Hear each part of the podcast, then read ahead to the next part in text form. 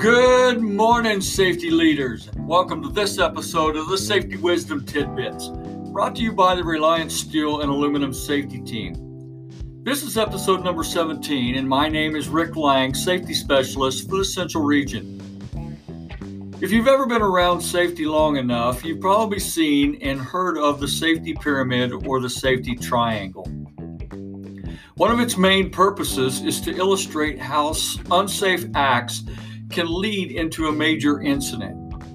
It is also used to visualize the different layers of protection and to help us redesign systems to ensure better preventative practices. As we have now moved beyond the first half of this year, I keep asking myself this question over and over again Is there more that we can do to keep our colleagues safe? I believe that the easiest yet overlooked ways to keep everyone safe is to simply identify our low hanging fruit. The term low hanging fruit is a common used metaphor for doing the simplest or the easiest work first, requiring little or no effort, or for a quick fix that produces ripe, delectable results. There are 10 low hanging fruits within our facilities that I wish to share with you in this episode. Five of which are program fruits, and five are physical hazard fruits. Within each of these fruits, there is a set of questions that I want you to ask and answer to ensure that these are not just taken for granted. As you listen and re listen to this podcast, Feel free to write down and answer each of the questions honestly. Here are your written program fruits.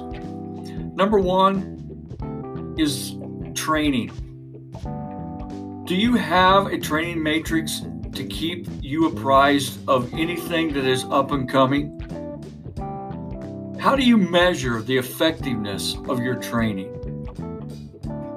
Are your quizzes graded and corrected to 100%? Are you utilizing the MTS training program that is available?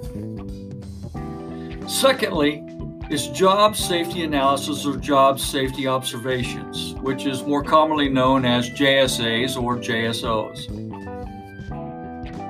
Are your JSAs complete? Are they accurate? Are you reviewing them on an annual basis? Do you have a JSA for every task within your facility? Have your colleagues received the annual training and have signed the applicable JSAs? If you've answered yes to all of these questions, how do you know? How often are you observing your colleagues? The third written program fruit is near misses. How many near misses are you documenting each month? Have you set any goals for your near misses this year? Are all your near misses identified? Are they investigated? And are they well documented? And in those, have you come up with a resolution that others need to be retrained on? The fourth written program fruit is lockout tagout. Is there a lockout tagout program that is in your facility? And does it include an out of service program? Are all your authorized colleagues documented within that procedure? Have you evaluated your lockout tagout procedures? Have authorized colleagues demonstrated to you the procedures that are in place? How about your third party vendors? Are they aware that you have lockout tagout procedures? And have both authorized and affected colleagues been trained thoroughly in your procedures? The last written program, Fruit, is cranes and forklifts. Do operators have a written exam and practical evaluations on file? Are your pre shift inspections completed accurately and consistently? Are proof load certifications available for all chains and lifting devices? Are all load test certifications for cranes readily available? And is your master chain and sling log completed correctly and documented? Next are the physical hazard fruits. The first physical hazard fruit is electrical. Are all your electrical panels labeled correctly and have the appropriate arc flash labels in place?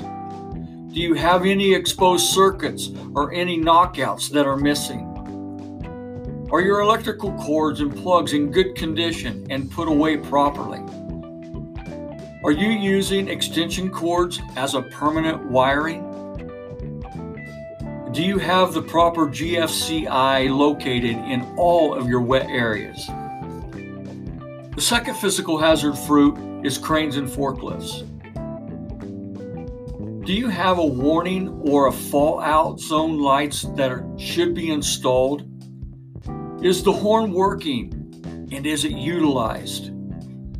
Are your bridge directional markings, north, south, east, and west, visible to your colleagues?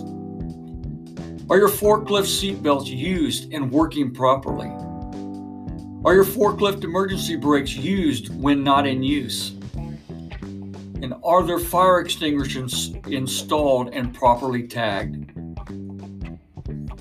The third physical hazard fruit is machine guarding. Are all nip, cut, and pinch points properly guarded? Are all your hand and bench grinders properly maintained and guarded as well? Has your equipment guarding been inspected for areas of improvement? If you have interlocks, are they engaged and working correctly? The fourth physical hazard fruit is hazard communication. Are all your chemical containers properly labeled? Do you have your secondary containers with the correct GHS labeling system? Are all your chemicals properly stored and, and contained? Are your emergency eye wash stations properly maintained regularly? And finally, the fifth physical hazard fruit is facilities. Are all your aisles, walkways, and doorways clear of debris and obstacles? Are all your aerial or aerosol paint containers properly stored? Is there any metal banding or debris scattered throughout your floors? Is your storage racks in good condition and properly labeled? And are your storage racks and equipment anchored correctly to the floor? You might be thinking that these activities are so simple that you could easily get them done at any time because you have bigger fish, fish to fry, or so the cliche goes. But you're probably right. But it's been my experience that these easy and simple things are the very reason we fall behind or we just throw a quick fix just to get them completed. However, there are some benefits to consider when taking care of these low hanging fruits. Here are a few it reduces colleague risk, it enables more confidence in your safety culture, it uncovers data for better, better decision making it enhances your relationship with your facility and it ensures colleague engagement. As always, let me once again encourage you to use smart safety practices in your workplace. Stop. Stop your coworker from completing an unsafe act. Mention. Mention to your coworker why you stopped him or her. Act act on the engagement of finding another solution. Review.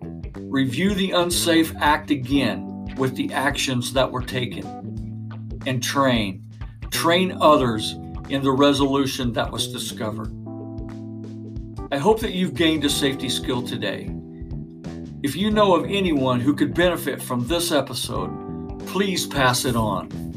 Safety is everyone's business.